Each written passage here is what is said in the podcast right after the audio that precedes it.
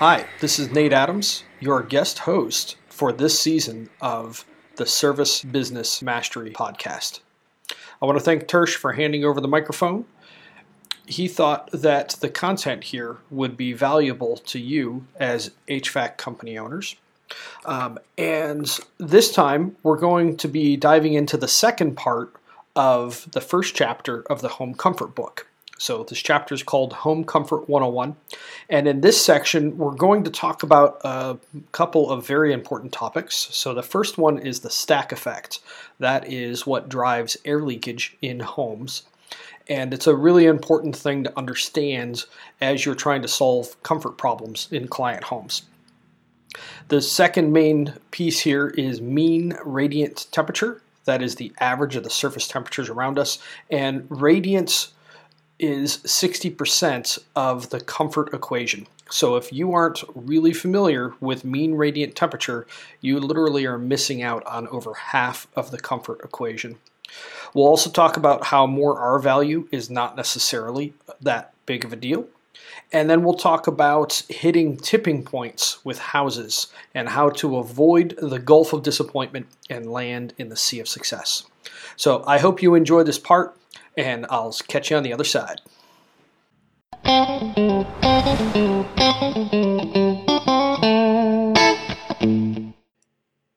This is part two of Home Comfort 101, a complimentary chapter of the Home Comfort book. We're starting on page 31, and I'm Nate Adams, the author.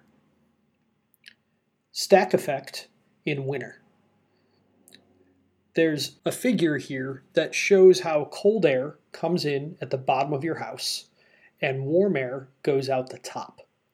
And the taller your house is, the more pressure there is on the bottom and the top.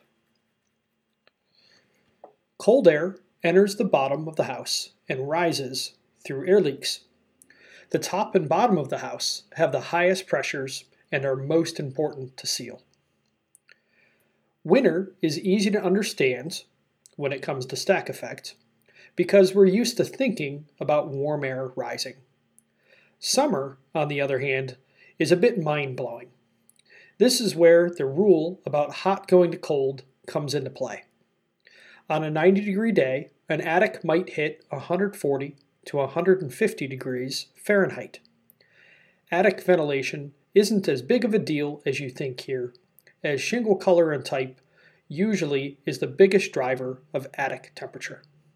See this Florida Solar Energy Center study on attic ventilation for more, and I will make a link to the links on the video. That 140 degree hot air in the attic wants to go somewhere cooler. Your air conditioned house, right below it, is about 75 degrees. Heat moves faster with larger temperature and pressure differences. So it's in a real hurry to get into your house through any gaps or cracks. If you look at these diagrams, you understand why the upstairs is more comfortable in winter and the basement is more comfortable in summer. In this video, Larry Janesky of Dr. Energy Saver does a great job demonstrating the stack effect with his blower door gauge. So you can actually Google that, Larry Janesky, Dr. Energy Saver, and stack effect. On the opposing page here, there is a diagram of summer stack effect, which is where the heat actually enters from the top of the house through the leaks in your attic and pushes down and then out through the bottom of your house, be that on a slab, a crawl space, or a basement.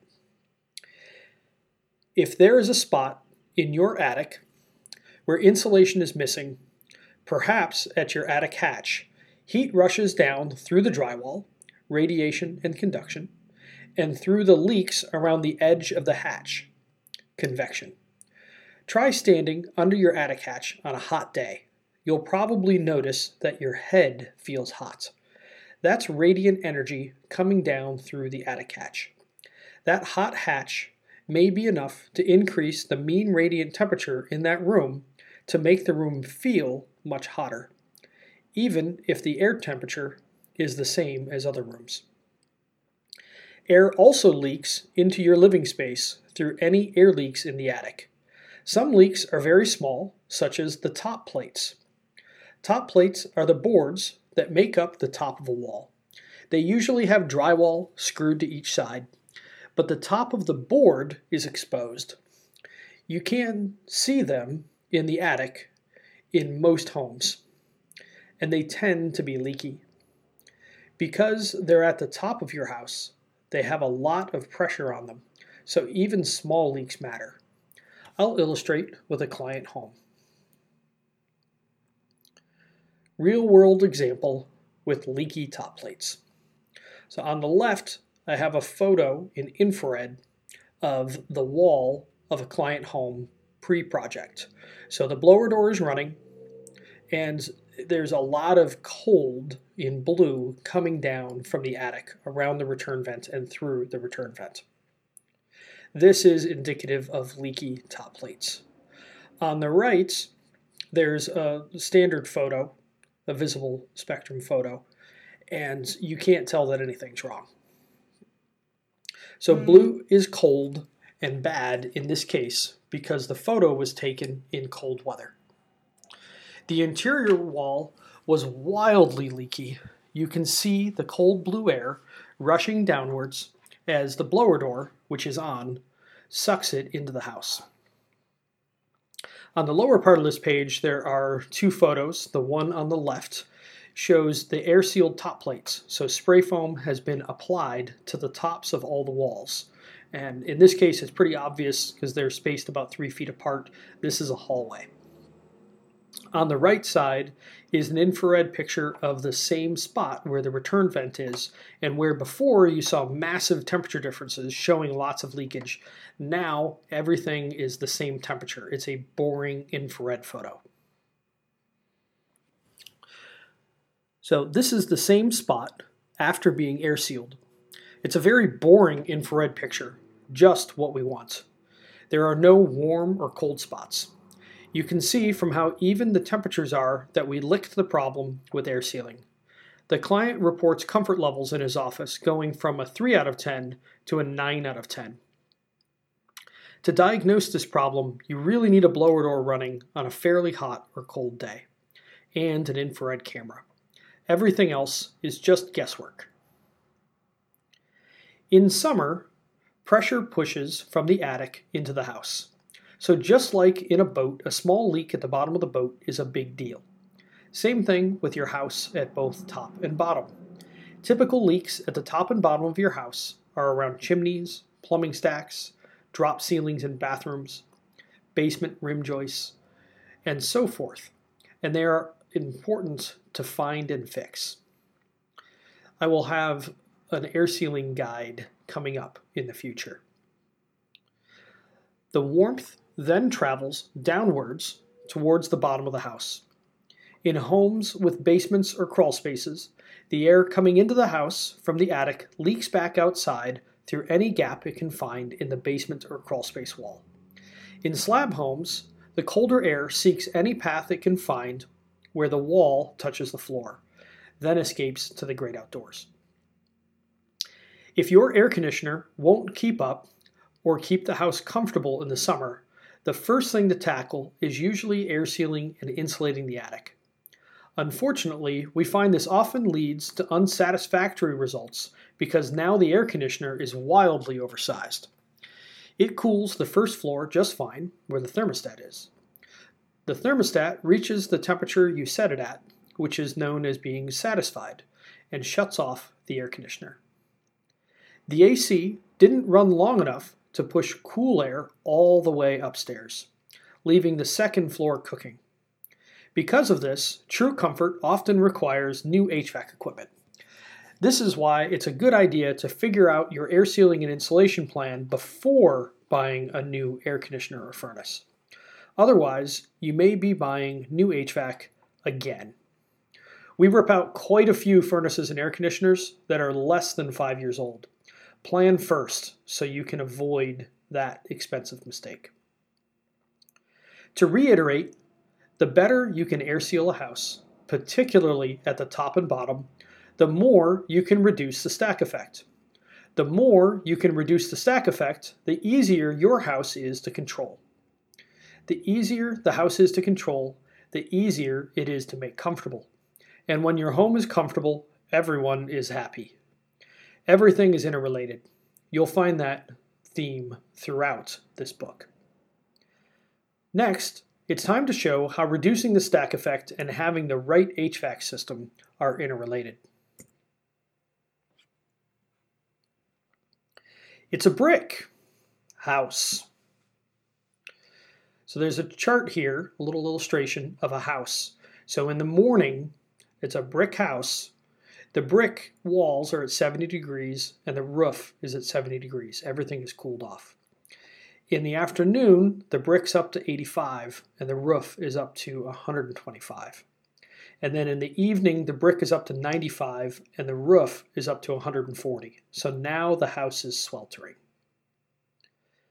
Think about a brick house with uninsulated walls on a hot, sunny summer day. The sun beats on the brick, radiation, and warms it up.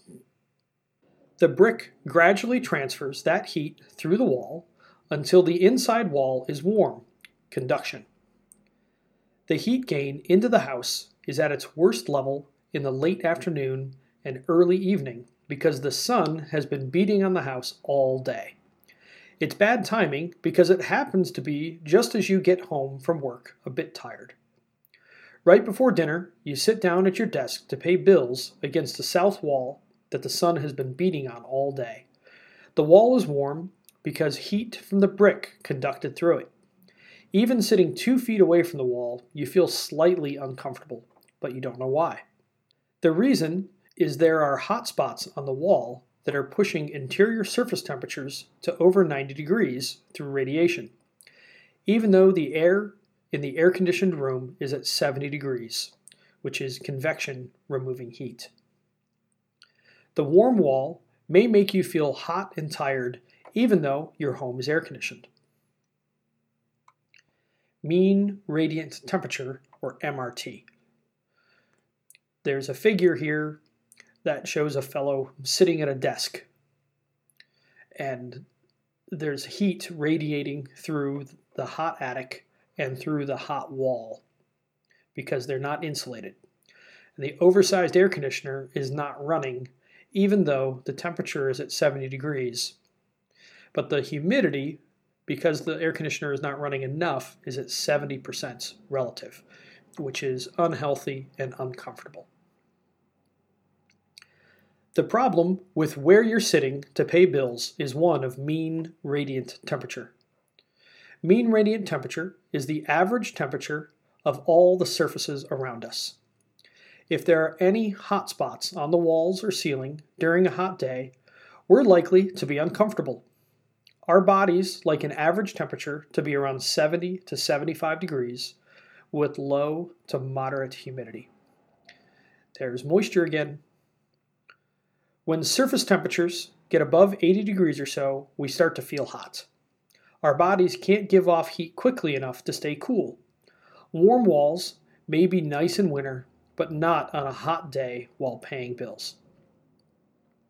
In this example, the walls and attic are leaky and uninsulated, so the heat just comes right through, especially in the evening after the sun has been beating on them all day.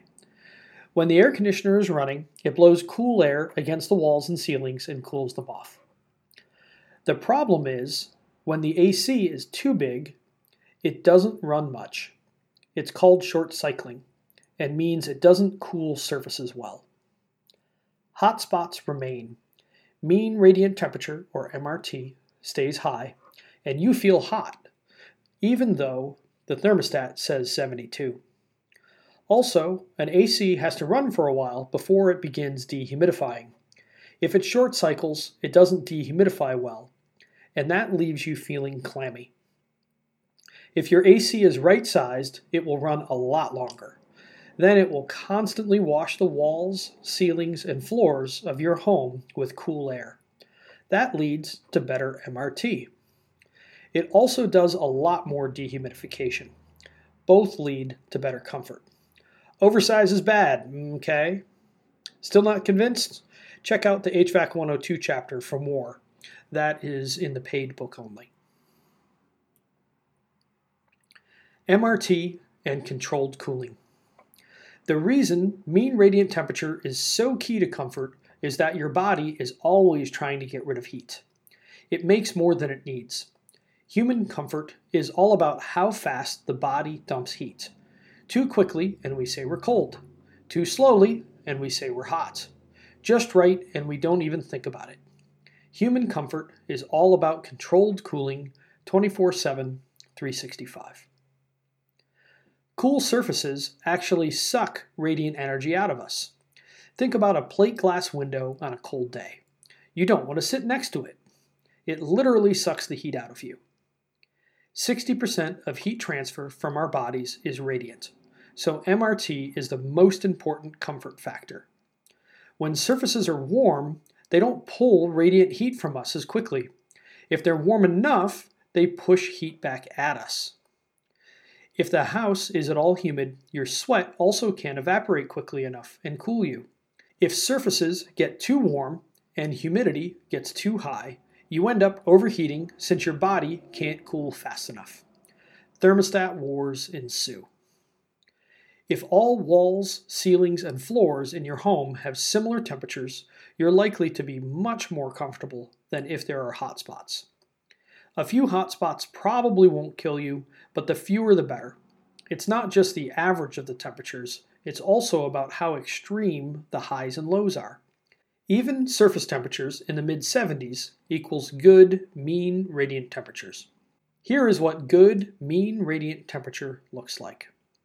The wall and ceiling are well air sealed and insulated, so heat doesn't come into the house quickly.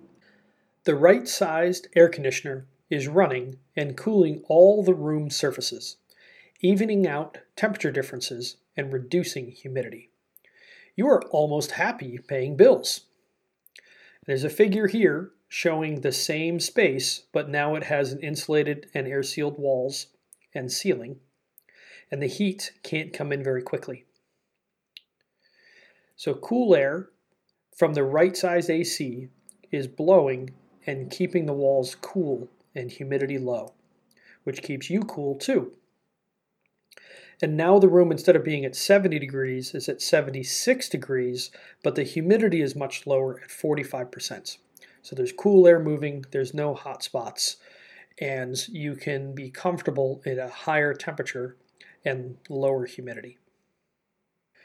Real world example this is a cathedral ceiling that was completely uninsulated during a renovation project. It was a warm day when this infrared photo was taken. Yellow in the image is warm, cool is blue. Since the studs are cooler, it shows there is no insulation over the ceiling. With all that yellow, the average surface temperature, or MRT, is very high. Comfort was miserable at this moment. It felt like the sun was shining on my head which in effect it was. This is the same space after insulation and air sealing. Note that the studs are the warm part now, which means there is more insulation on the ceiling. There's one small air sealing miss above the fan. Misses can happen, particularly in a rushed or complicated project. The roof on this house was torn off, spray foam was applied between the rafters, and the roof then reinstalled, all on the same day. Misses like the one shown here are why I like to come back the next day to test for leaks and fix them. In this case, the miss was small enough it won't badly affect mean radiant temperature. The MRT in this room is now far better. The clients report a massive improvement in how comfortable the room is. Want to read more? It's the 1970s two story case study at EnergySmartOhio.com. MRT in winter. In winter, the opposite applies. One hotspot can make us pretty comfortable. Think about how nice it is to be next to a bonfire on a cold day. That single radiant heat source is enough to take the edge off the cold. In an older house with uninsulated walls, the wall surfaces tend to be cold which is radiant heat being sucked out of your body, even if the air temperature is warm, which is convection. Because of MRT problems, Older homes usually need to run higher air temperature set points on the thermostat to feel comfortable. My in law's tight 2008 house is comfortable at 71 to 72 degrees, but my own 1835 home needs to be at 74 to feel good.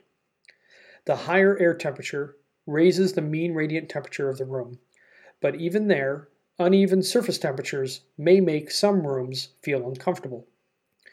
The Home Comfort 102 chapter, once it's complete, dives deeper into the subject.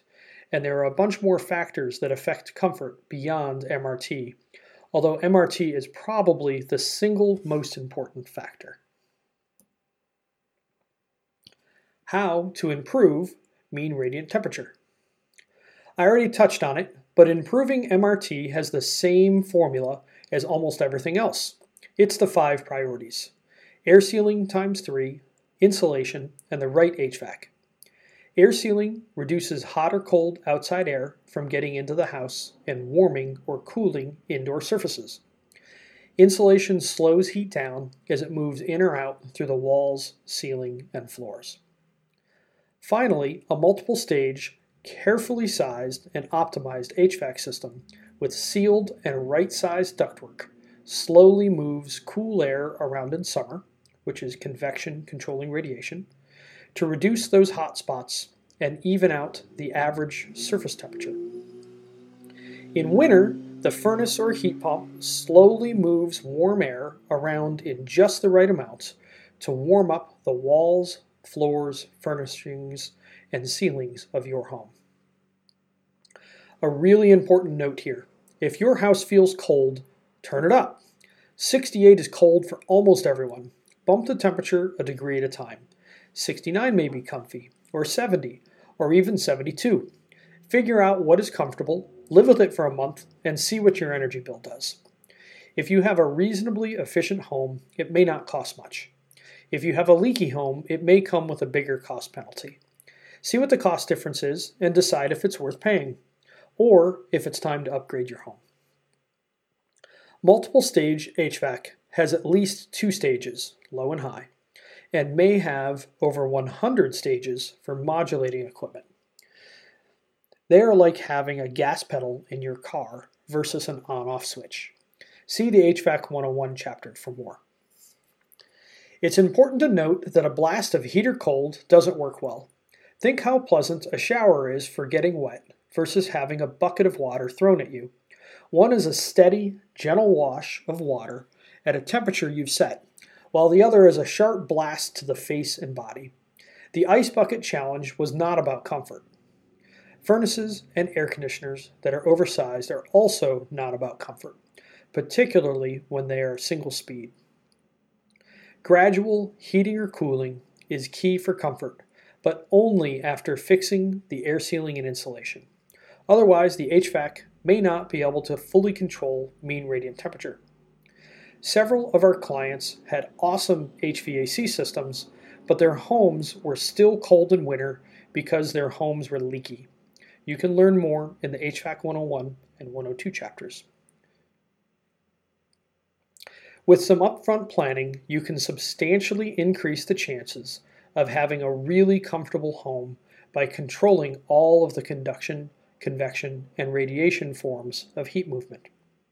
At the same time, the house will likely get healthier because there are fewer cold surfaces for mold to grow on, and it will last longer because the air sealing reduced where humidity can creep in or out, and it will probably cost less to heat or cool because it leaks less and has a smaller sized HVAC system that uses less energy. Everything is interrelated. Inset. Thermostats are lousy comfort indicators. Thermostats measure sensible heat. Sensible heat is basically the temperature of the air. It's frankly a pretty poor indicator of comfort because it ignores latent heat, which is humidity, and the 165,000 sensors in your body that detect mean radiant temperature. All of these must be in balance before you will be comfortable. There is typically only one thermostat in your home. Only a home that is in balance can effectively use a thermostat as a comfort indicator. If your home is out of balance, the thermostat will not be good at measuring your comfort. See the Home Comfort 102 chapter for a much deeper dive on what truly leads to a comfortable home once that is complete. Insulation and R value. While air sealing is most important, it's still important to have effective insulation.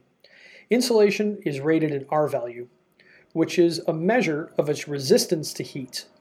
Note that insulation does not stop heat moving through it, it just slows it down.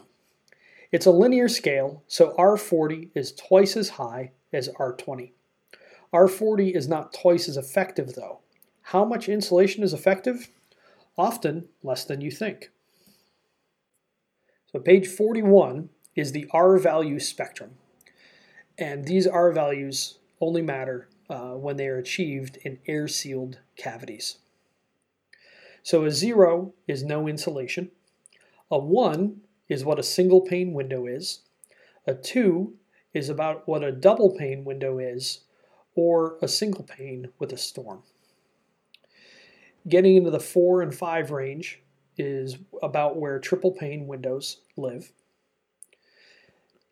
R5 to 6 is about what an uninsulated wall usually performs at. R6 or 7 is about 1 inch of closed cell spray foam. R10 is about the average R value for a wall, a 2x4 wall, that has R13 insulation in it. R13 is a typical fiberglass batt or rolled insulation for 2x4 studs. It's 3.5 inches thick. R13 is also what the R value of dense packed cellulose in walls, uh, in a 2x4 wall is.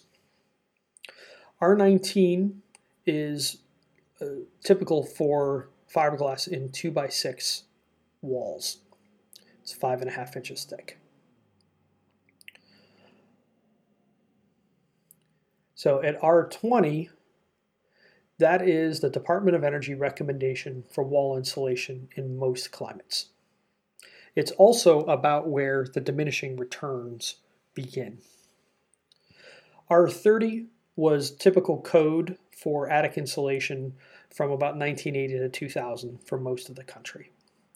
R38 is current code for some of the country. Sometimes it's higher in other places R49 is 17 to 20 inches of blown insulation, and that is typical of the Department of Energy recommendation now. R60 is the high end of the Department of Energy recommendation, and that is 20 to 22 inches of blown fiberglass or 16 to 18 inches of blown cellulose. The diminishing returns of more insulation. This is adapted from Allison Bailes' Energy Vanguard blog. It's the effect of more insulation measured in Atlanta, Georgia. So this is a chart that shows how much heat flow there is versus how much R value. So as soon as you get to an R4, you've drastically reduced how much heat flow is coming through. And by the time you get to R12 or R14, the difference in how much heat transfers is getting negligible where you can't even see it. Allison Bailes is a fellow building scientist who writes the excellent Energy Vanguard blog and specializes in new construction. This chart is adapted from his article, The Diminishing Returns of Adding More Insulation. Note how after R8 or R10, very little energy is saved for each step up in R value. Past R20, the improvements are difficult to see. This makes intuitive sense if you think about it. Having a t shirt and shorts on during a cold day is considerably warmer than being naked, but would have a low R value. Stepping up to jeans and a sweater helps a bit more. Snow pants, gloves, hat, a parka, and boots will suffice in most cold weather. How often do you wear a second winter coat over the first? It sounds pretty silly. Pretty quickly, you hit the point of diminishing returns. The same thing goes for insulating your home. This is good news for existing homes because adding lots of R value can be difficult and expensive. After filling up wall cavities, going further may be extremely expensive.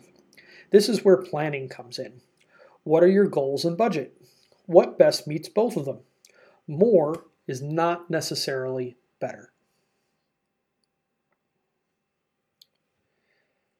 There's a chart here. It's thickness of closed cell spray foam versus thermal losses. This is adapted from Mike Jag of Jag Construction in Rochester, New York. So the vertical axis is heat transfer reduction, and the horizontal axis is R value or thickness.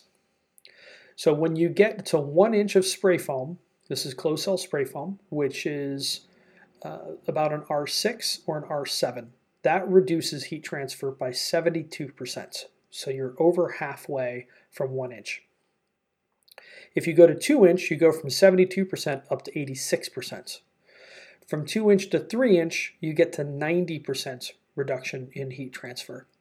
And if you go all the way out to 6 inches, so double what the 3 inches, you go from 90 to 94%.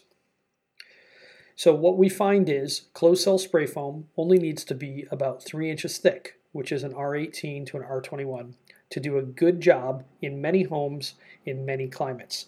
Again, do some planning, double check.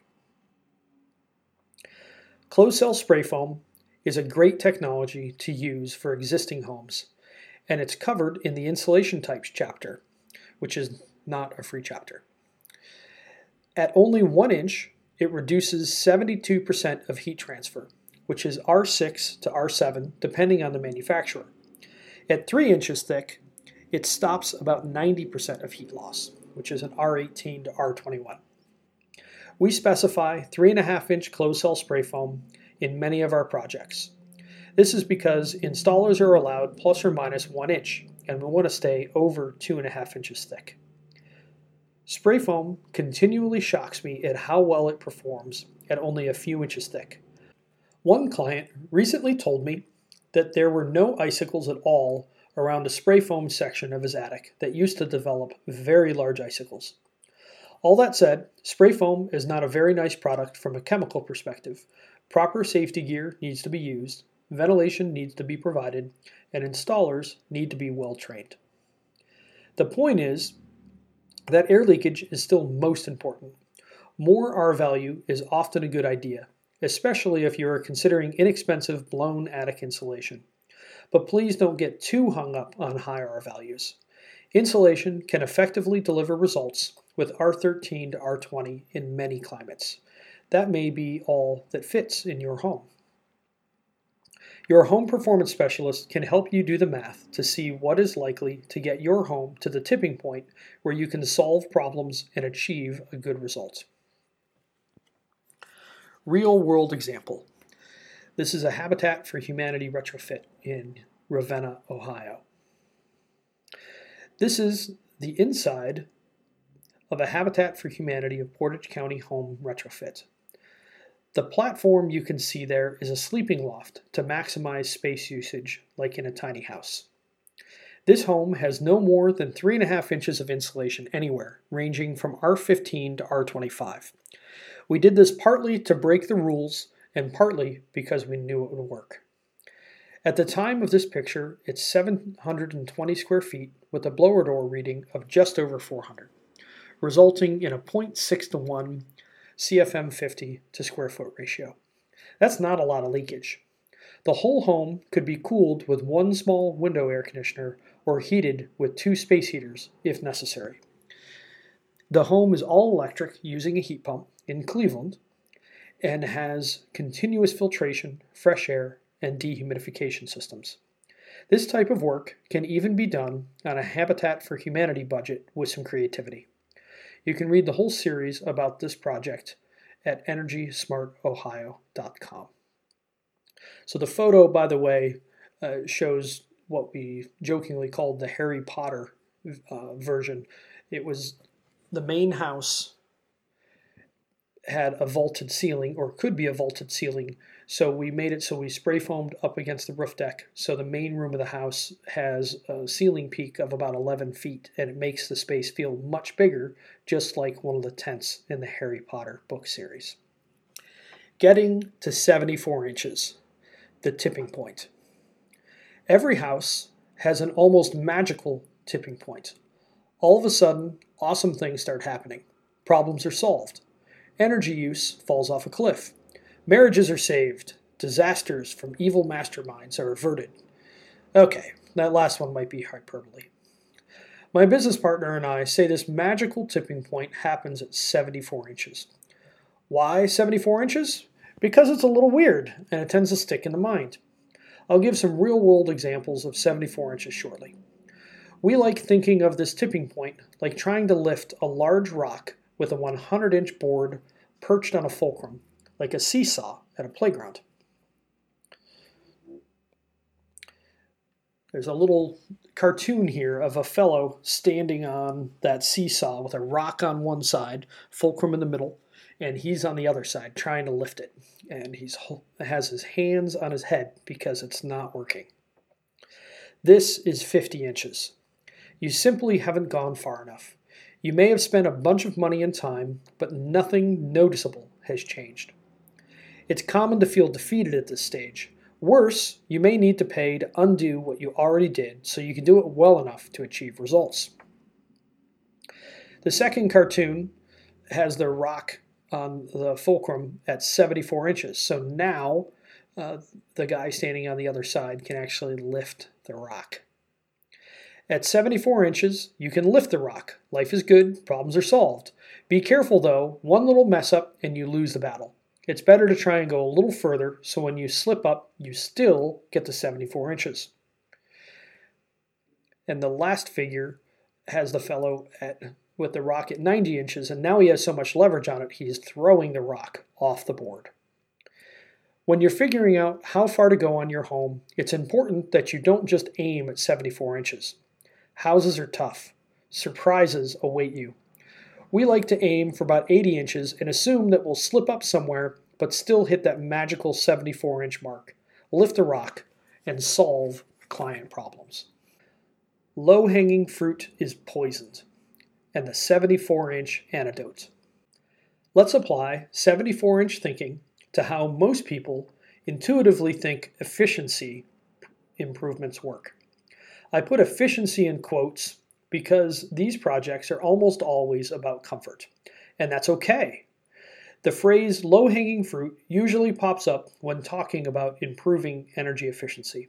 Simply make a few easy changes to the house and big results arrive. Sadly, this is utterly false.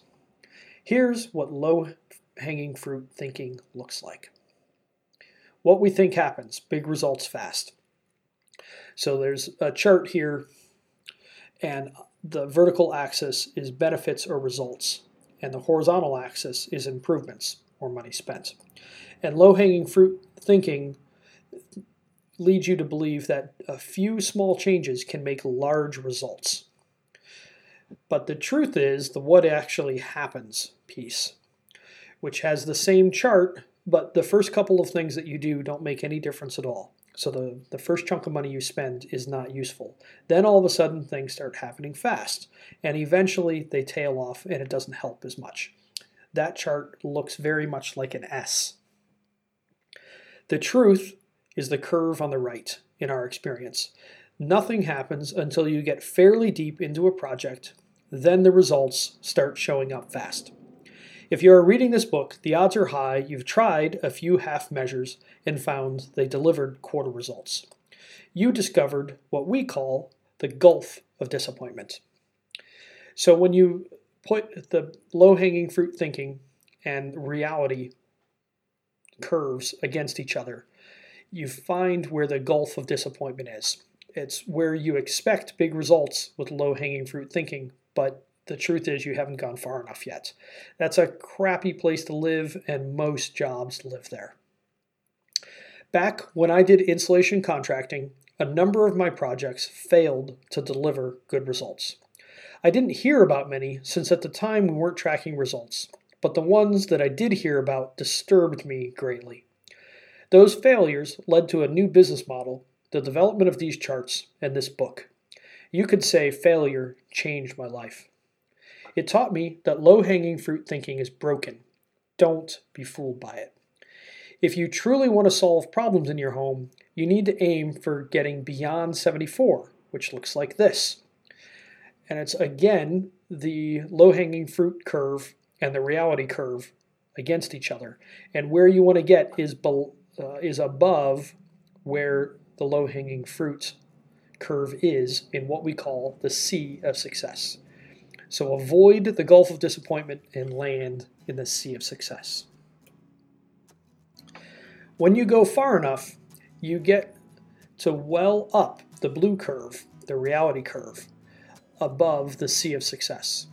The sea of success is the place to be. It happens when you get to the vertical part of the curve beyond where traditional thinking and reality intersect. In Energy Smart's process, we build three different packages for clients. We start with a very deep project that we don't expect to happen, which we call complete. Then start crossing off items to what we think is likely to solve the problem without going too crazy. We call this the sweet spot. And after that, we build a package to the client budget that we feel has a good likelihood of success. This is the budget package your home performance specialist will likely do something similar. In theory, they look like this, and it's the S curve again. So the budget package is somewhere on the vertical part of the S curve, and it may get into the horizontal part depending if you go far enough. The sweet spot is aiming for the inflection point where doing more work doesn't deliver a lot more results. And then there's complete, which is pretty far out there. Now remember, this is all theoretical. We would encourage you to go one step further to ensure your desired results. Note that the budget package can vary where it falls on the curve. The goal is to at least get to where the curve goes vertical. I can't stress highly enough the importance of going far enough to get a real result. If you skimp, you may waste thousands of dollars and cause months or years of frustration. One of the best ways to boost confidence that you'll go vertical is to reduce the air leakage number on your home to gain control of air, heat, and moisture movements in and out of the house. At a minimum, do a really good job on either the top or bottom. That means you need to know specifically where the big leaks in your house are. This is best found with a blower door and infrared scan.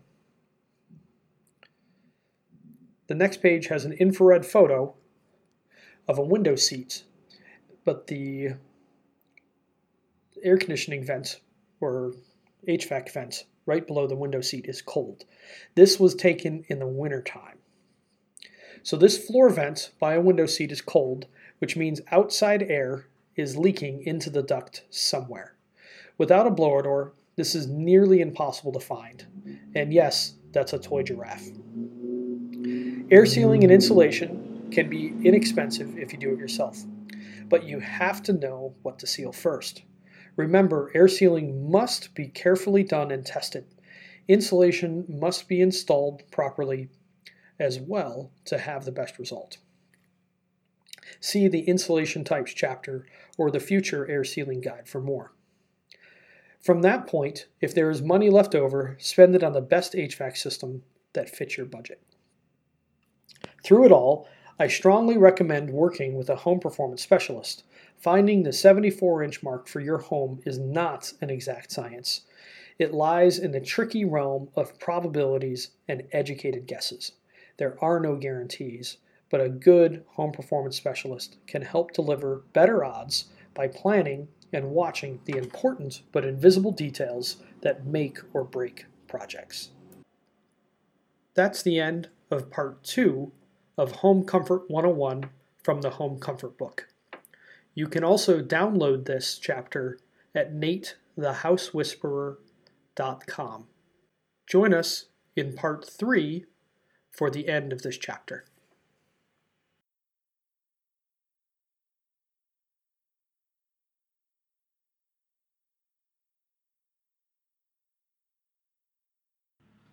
Thanks for listening. I hope you found that interesting and educational, and hopefully it began to change how you think about houses. So that's the end of part two. Next up, we will tackle part three of Home Comfort 101. I'm Nate Adams. Thanks again for listening to the Service Business Mastery Podcast.